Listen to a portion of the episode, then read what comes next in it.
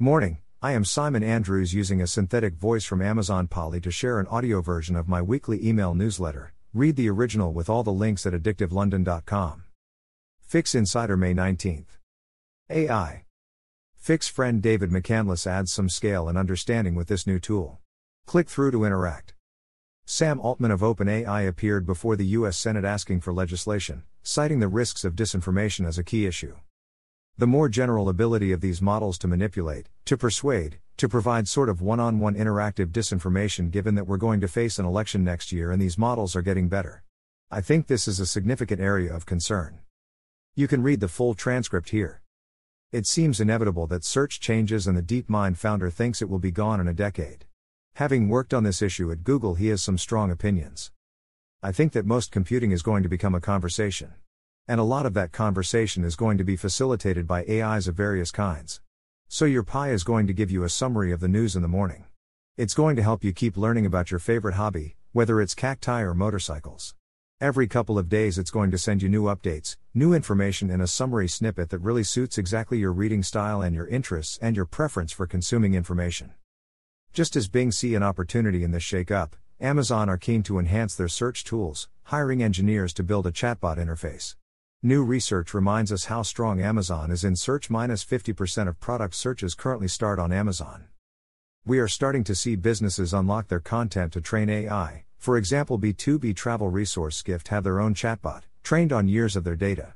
The FT makes a similar point. Small, specialist models that are cheap to train and fast to run may win out over the broader big tech offerings. As this webinar shows, it's not that complicated. It's coming to advertising quickly, a Publicis exec insists her team use it in essence are sharing their learning. Facebook are building it into their ad products and new AI advancements drive Meta's ad system performance and efficiency. This LinkedIn post tells you how to revolutionize your marketing with ChatGPT, lots of quick wins here.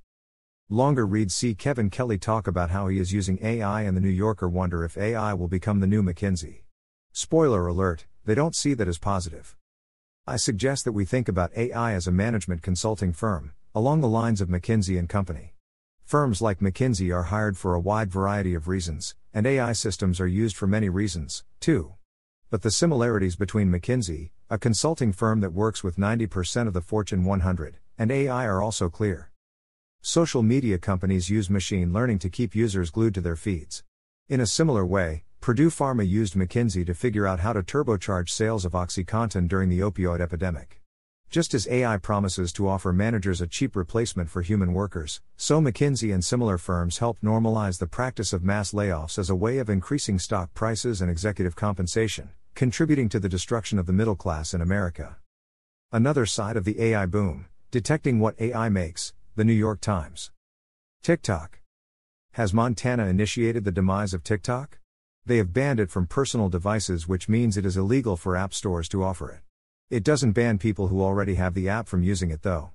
With a population of just 1 meter, it is not going to have a material effect but does set a precedent. In other bad news, ex ByteDance employee claims China had supreme access to all data. In the meantime, brands keep investing.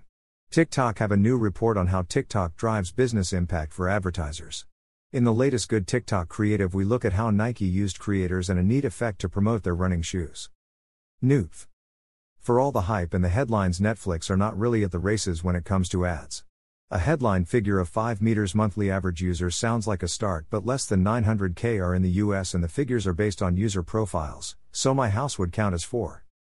The FT tell us Netflix has been talking to mobile operators and Sky about their imminent moves on password sharing.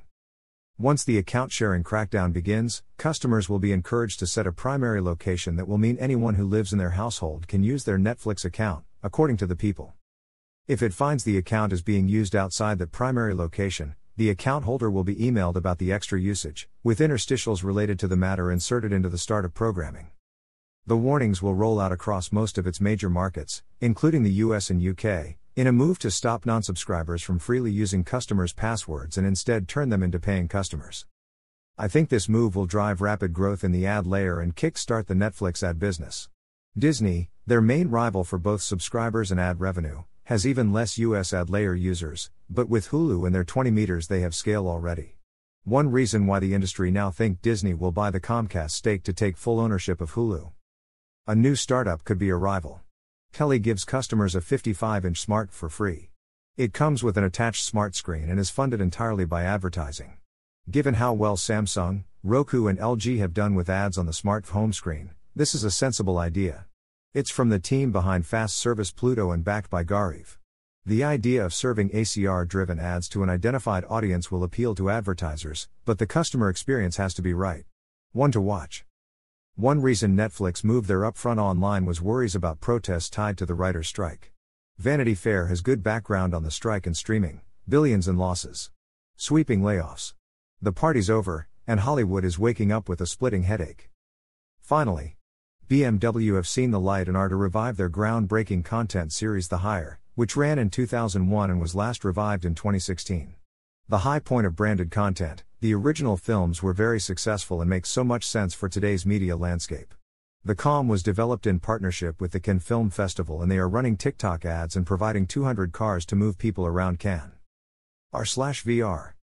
Just a couple of weeks out from the Apple WWDC event, rumors about their mixed reality headset are reaching a crescendo. Bloomberg thinks it will cost $3,000 and need a separate battery, and that it could define Tim Cook's legacy. A key issue is the need for a killer app, and Apple has been working on a FaceTime like live chat, and I think we will see Snap involved, given their strength in AR and the library of content they have. Production will not start until the autumn, and sales forecasts are modest. Merchant. As Shein launch a marketplace, potentially a smart move to further monetize their huge traffic, they are raising $2 billion, but at a down valuation of $66 billion. Interesting to see the FT share rumors that ASOS could be in play, with a share price at its lowest since 2010. Mike Ashley and others are said to be circling.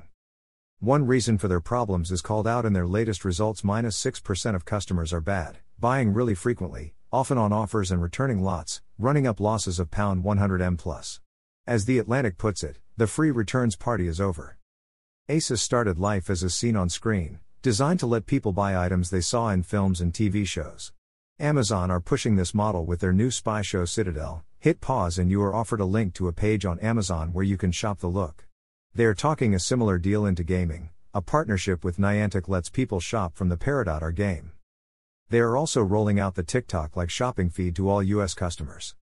Fashion is a strong sector in DTC too. How Sézane turned French girl fashion into a DTC success story. BOF. Following the excellent interview with their CEO we shared last week, it isn't that surprising to see the information salute Instacart as becoming an advertising powerhouse. And academics see the potential, white paper, realizing the promise of retail media networks, Walton College, University of Arkansas. The richest man in the world is a superb merchant. CNBC have a great video on how LVMH became a $500 billion luxury powerhouse and Puck look at how they are trying to integrate their latest acquisition Tiffany. Plus plus. There's no such thing as a digital native, Financial Times. Beli, food for thought, breaking down how a restaurant ranking app works shows us the general principles of vertical social networks. Spotify debuts a new AI DJ, right in your pocket. Matt Navarra on Twitter, fire, new details, Meta's new text based app to rival Twitter launching summer 2023. The global state of digital in April 2023, We Are Social UK. The success of Shein and TikTok are encouraging Chinese tech entrepreneurs to go on global offensive. FT. Linda Yaccarino, an advertising veteran, enters the wild world of Musk's Twitter. FT. From iPhone to iBank, analyzing Apple's embedded finance adventures. White, site. ITV reveals slump in ad revenues and predicts tougher times ahead. ITV, The Guardian.